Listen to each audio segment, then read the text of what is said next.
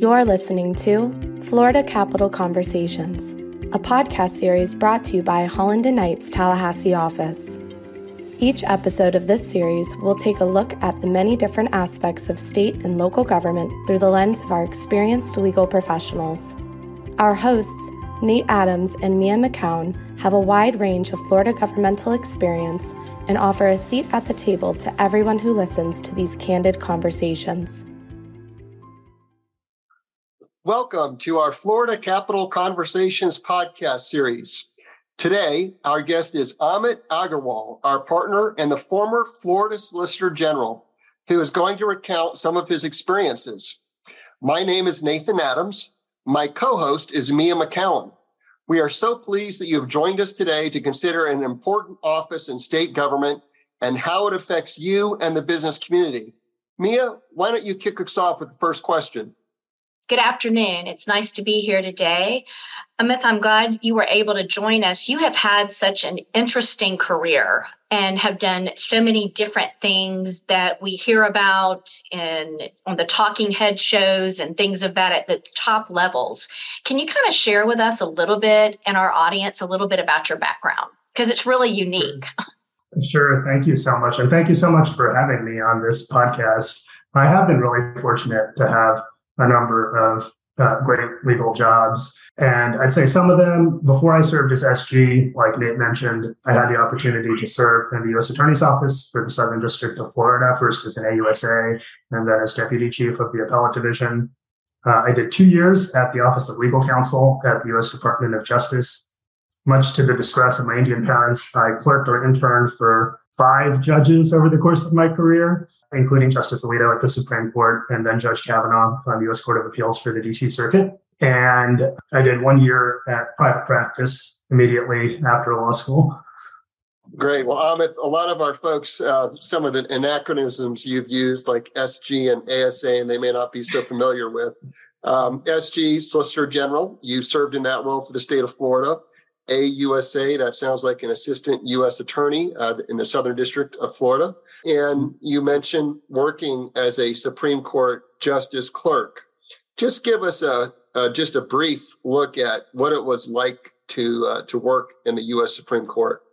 It was a dream come true. It was really just an absolutely phenomenal experience, and in part that's because of the kinds of cases that you get exposed to and the quality of the advocacy that you see for me, like a huge thrill of the job was just working with a Supreme Court justice, in my case, Justice Alito, and having the opportunity to learn from him on a day to day basis and to talk about cases that were pending in the US Supreme Court with him uh, and to get his perspective on them. So that was an enormously enlightening experience for me. And I, I learned so much just by having a chance to work and talk with him. And then there's the people that you get to meet too. The law clerk community at the US Supreme Court is a really tight knit community. You get to know the other clerks really well. And there's actually kind of a weekly happy hour that you have with the clerks in, uh, in a courtyard at the court. So it's a pretty phenomenal experience. And I'd say on top of that, there's just the kind of thrill of walking around the court. And you really, for me, I really sort of felt like uh, the mad, what, what people call the majesty of the law. And I, I just felt kind of privileged and honored to be there every day. I often tell my daughter that when a lot of things about the Supreme Court and the Supreme Court clerks have been in the press lately, and I tell her what a unique, every time a Supreme Court justice has been up for confirmation, that what a unique experience it is and that with the clerks and in, and even with the with the justices there's just really a small world of people that are really fortunate enough to experience that. But i understand i had i had a, a a little bit of background information that despite how prestigious this is and what a unique club it is, uh, it's my understanding your parents weren't that thrilled. Is that right when you got the appointment? Yeah, that, that is true. So I come from an Indian family. My parents were disappointed enough that I didn't go to medical school. That was the first blow. And then after that, I did a series of clerkships and internships and they, you know they were not particularly thrilled about that it didn't sound like anything that was all that prestigious but at the end of that there was the moment when i found out that i'd have a chance to clerk for justice alito and he, he was kind enough to call me and to, to let me know that he was inviting me to join their chambers for a year and the first thing i did after i got that offer was to hang up the phone and immediately call my parents because I felt like I owed so much of this to them and to everything that they had done for me over the years. And I wanted to share that moment with them. So I called them up and I tell them, you know, Justice Alito offered me a clerkship and I accepted. And there was just dead silence on the other end of the phone. Nobody said anything. It must have been like 30 seconds. And then I was like, Are you there, mom, dad? Are you there? And so finally, you know, my mom said, Amit, do you mean to say that you're going to be an intern again? I was like, Yes, mom, it's not an internship, it's it's a clerkship, and I, I am going to do it again. And please don't ruin this for me. This is kind of a, a good moment in my career. I'm really happy about it. And so then there was silence for another 10 seconds or so. And then my dad asked, Well, did you get it in writing?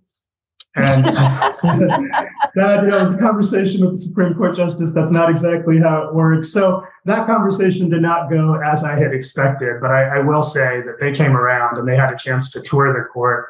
I, I think that was maybe the point at which they thought, okay, this is kind of a, this is a pretty cool thing. Yeah, he has a, he has arrived despite our wish for him to be the Surgeon General of the United States. We're, we're okay with we're okay with this gig. yeah, I'm pretty sure the Surgeon General would have been preferred.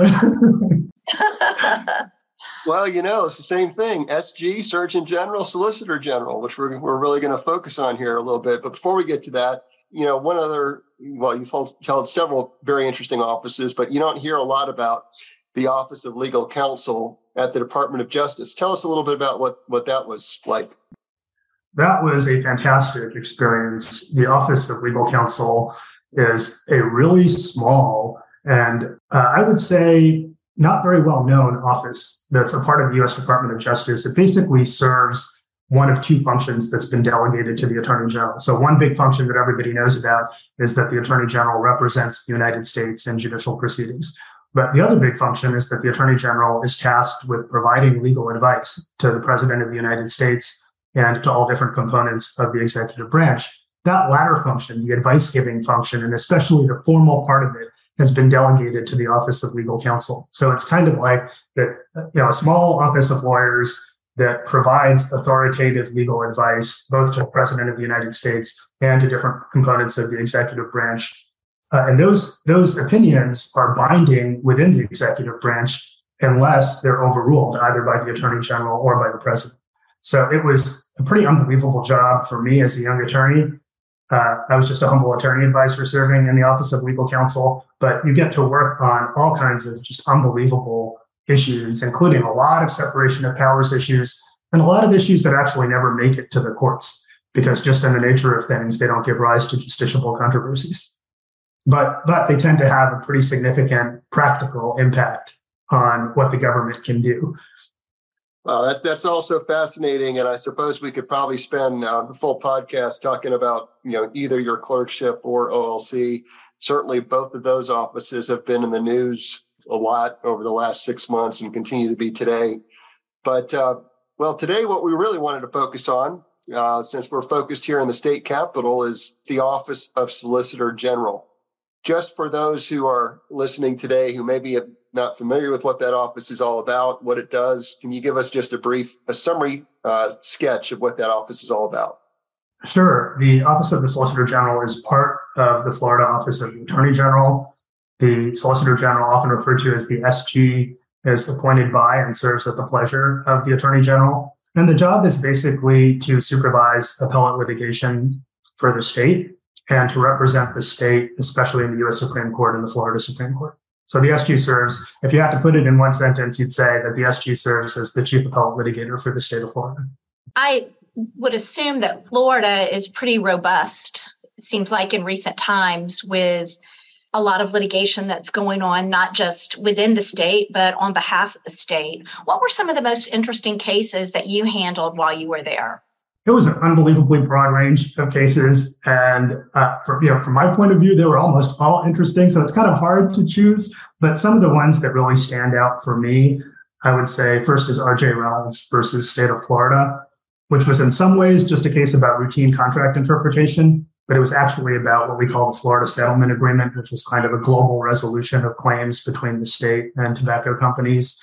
And this case, although in some ways it just, like I said, it was dealing with how do you interpret this contract, but it really had to do with the continued vitality of the Florida Settlement Agreement and whether it would be, as a practical matter, enforceable uh, on an ongoing basis. And there was involved a one-time payment of in excess of $100 million and then continuing payments on an annual basis that were very substantial from, from the state budget point of view. So that was a really fun and interesting case to work on. And I got to argue that case in the fourth DCA and then to represent the state in the briefing uh, that was submitted to the Florida Supreme Court. That was one. Another one that kind of comes to mind is something that's pretty unique to Florida, and that's something called the Constitution Revision Commission, which is uh, once every 20 years, the uh, commission comes together and will come up with proposed constitutional amendments to the state constitution. Uh, and the idea is that every once in a while, you want people who are sort of learned in the law and who are coming from all kinds of different backgrounds to take a look at the fundamental charter of our state government and to see are there ways as a practical matter that we can learn from experience and do things differently. And it involves kind of, on the one hand, some elites weighing in on the nature of the state constitution, but then at the end of the day, it's submitted to the people for a vote. So it's kind of a it's a really interesting process. And the SG's office had the privilege of representing the commission and the Secretary of State in terms of uh, there was a whole wave of litigation about whether those proposed constitutional amendments would make it to the ballot. And that was a series of litigation, both in state trial courts and intermediate appellate courts, and ultimately in the, the Florida Supreme Court. It was kind of intense over a period of a few months, but I, I would say that was one of the more interesting experiences that I had during my tenure as SG. A lot of people probably think that the attorney general for the state of Florida does a lot of this work and it's very it's very different. Was there any interaction or did did you ever work hand in hand or work on cases together with the attorney general or are they two separate things? So the solicitor general and the office of the solicitor general have a lot of interaction with the attorney general because we serve under the attorney general. The attorney general picks the solicitor general. She supervises our work on a day-to-day basis. Uh, and so there was, I'd say, a lot of interaction with the attorney general. And ultimately, it would be the AG's call with respect to any important litigation about what position the state would take. One of the interesting aspects of the SG's office and of state practice, this is kind of a big difference between the state and the federal government, is that we have a plural executive in the state. So we would have a lot of cases that were under the supervision of the governor's office or that involved agencies that had independent litigating authority. And in those cases, if there were matters of state significance, the attorney general's office and the solicitor general would be communicating with state agencies, uh, but we wouldn't necessarily have decision making authority. So those were decisions that needed to be made by persuasion. And I, I would say that was one of the more interesting aspects of the job. So some of our listeners will not even be familiar with the appellate structure in the state of Florida. You, you mentioned uh, arguing before the fourth DCA, and, uh, then you mentioned the Florida Supreme Court. Just for the, for those who maybe are not uh, experts in what the appellate procedure looks like in the state, help us out a little bit with that. Sure. So in the state system, you have state trial courts, uh, which are called state circuit courts. Then you have the next level of intermediate appellate state courts, which are referred to as the district courts of appeal. And we have five of those right now, although that's in the process of changing. And now there's at the very top, you have the Florida Supreme Court. Uh, and so the SG's responsibility, the Solicitor General's responsibility, is to supervise all appellate litigation for the state, and particularly the litigation that's being handled by the Office of the Attorney General. And that includes appellate litigation in the state court system as well as the federal court system. And so on the federal side, you have the entire state split up into three federal districts the Northern District, the Southern District, and the Middle District. And all of those cases will go up to the U.S. Court of Appeals for the 11th Circuit, uh, then up to the U.S. Supreme Court. So for me, part of the great fun of working in the Solicitor General's office is that we, we would get to work on cases pretty much in every single kind of court, state trial courts, federal trial courts, state and intermediate, uh, state and federal intermediate appellate courts. And then especially that one of the one of the best parts of the job is getting to do litigation in courts of last resort. Um, so how long did you uh, did you do that for the state of Florida? And and during that time, I'm just curious what the the biggest challenges maybe that you confronted as Solicitor General.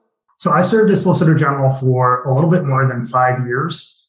I don't know this for a fact, but I have been told that I am the longest serving Solicitor General in Florida history. I, would, I think Judge, Judge Makar, I think I thought that, was, that sounded like a long time. it is. it, it was a long time, although I'll tell you, it went by, it went by fast. And in terms of some of the challenges that we dealt with during my tenure, one of them was obviously COVID.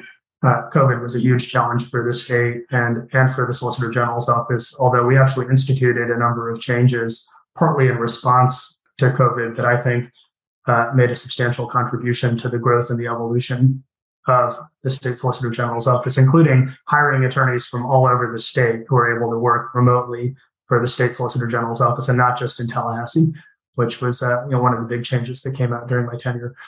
And in, in addition to COVID, there was staffing was always a big challenge. Whenever you're talking about state practice, uh, we had unbelievably talented attorneys, but they were attorneys who could earn a lot more money than they would not only in the private sector, but also in comparable public interest jobs, including the federal government.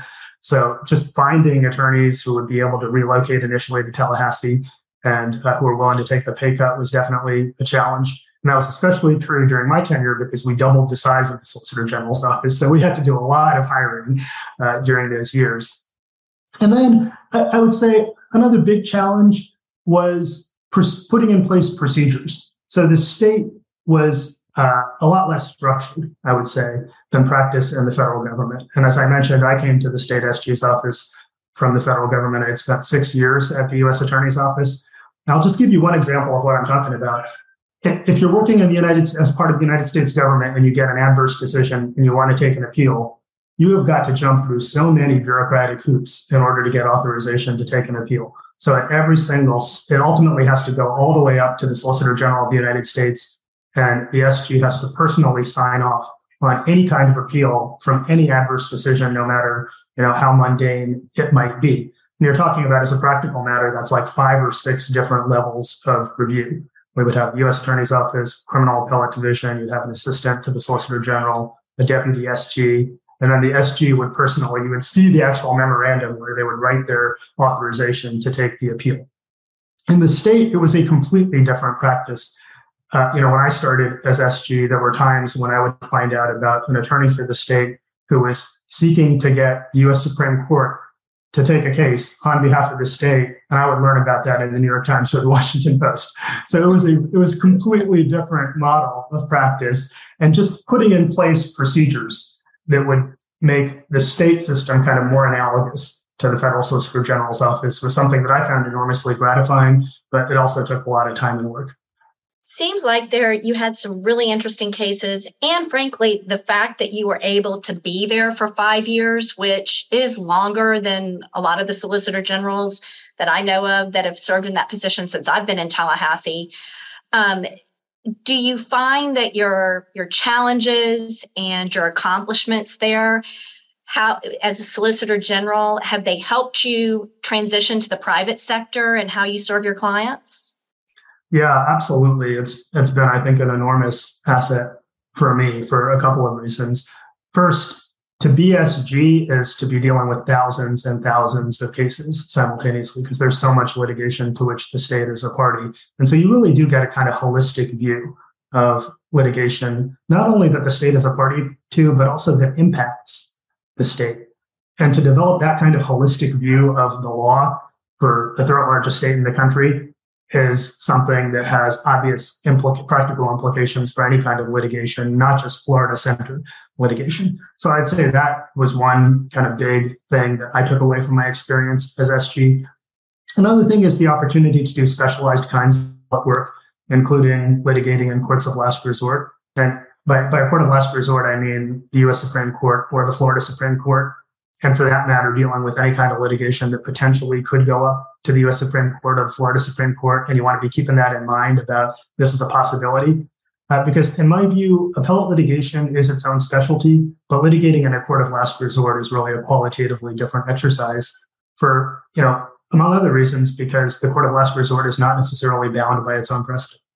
So you can come in, you can start out the litigation and you think you have a precedent that's directly on point and that you're good to go. And it turns out you go up to the, the state Supreme Court or the US Supreme Court and it's a completely different ballgame. So you really have to keep in mind a much broader set of considerations. And that's not even just because the precedent can be overruled, but the precedent can be distinguished, it can be narrowed. uh, in ways that can have enormous practical consequences for the conduct of litigation. So I would say those were two of the big ways that I came out of my experience as SG, and that has very significant implications for client service in the private sector. Well, I understand on a more banal level that at some point one of your kids expressed an interest in serving as Solicitor General. Tell us about that. That's right. So that was pretty early on. And that was, I'd say, maybe 2016. I'd started as Solicitor General, and I walk into my study and I find my six year old son sitting at my desk and he looks like he's really focused on writing something, like a lot of concentration. And so I go up to him and I said, Well, what are you doing? And he said, I'm writing my list for Santa. I'm like, okay. So I said, Could I see it? And he gave it to me, and it was a pretty long list. But number one was some kind of obscure toy that I had never heard of. Number two was Solicitor General. And I asked him, I'm like, what do you mean about Solicitor General? Like, why is that on your list of things that you want from Santa? And he said to me, Well, because I want to be Solicitor General when I grow up. And it left me with this feeling of, wow, my son wants to be like me. He respects and admires what I do. And so I'd say there was a period of about 10 or 15 seconds when I felt really kind of good about that. And then I made the mistake of asking him why. Like, why do you want to be Solicitor General? Which was an unforced error on my part.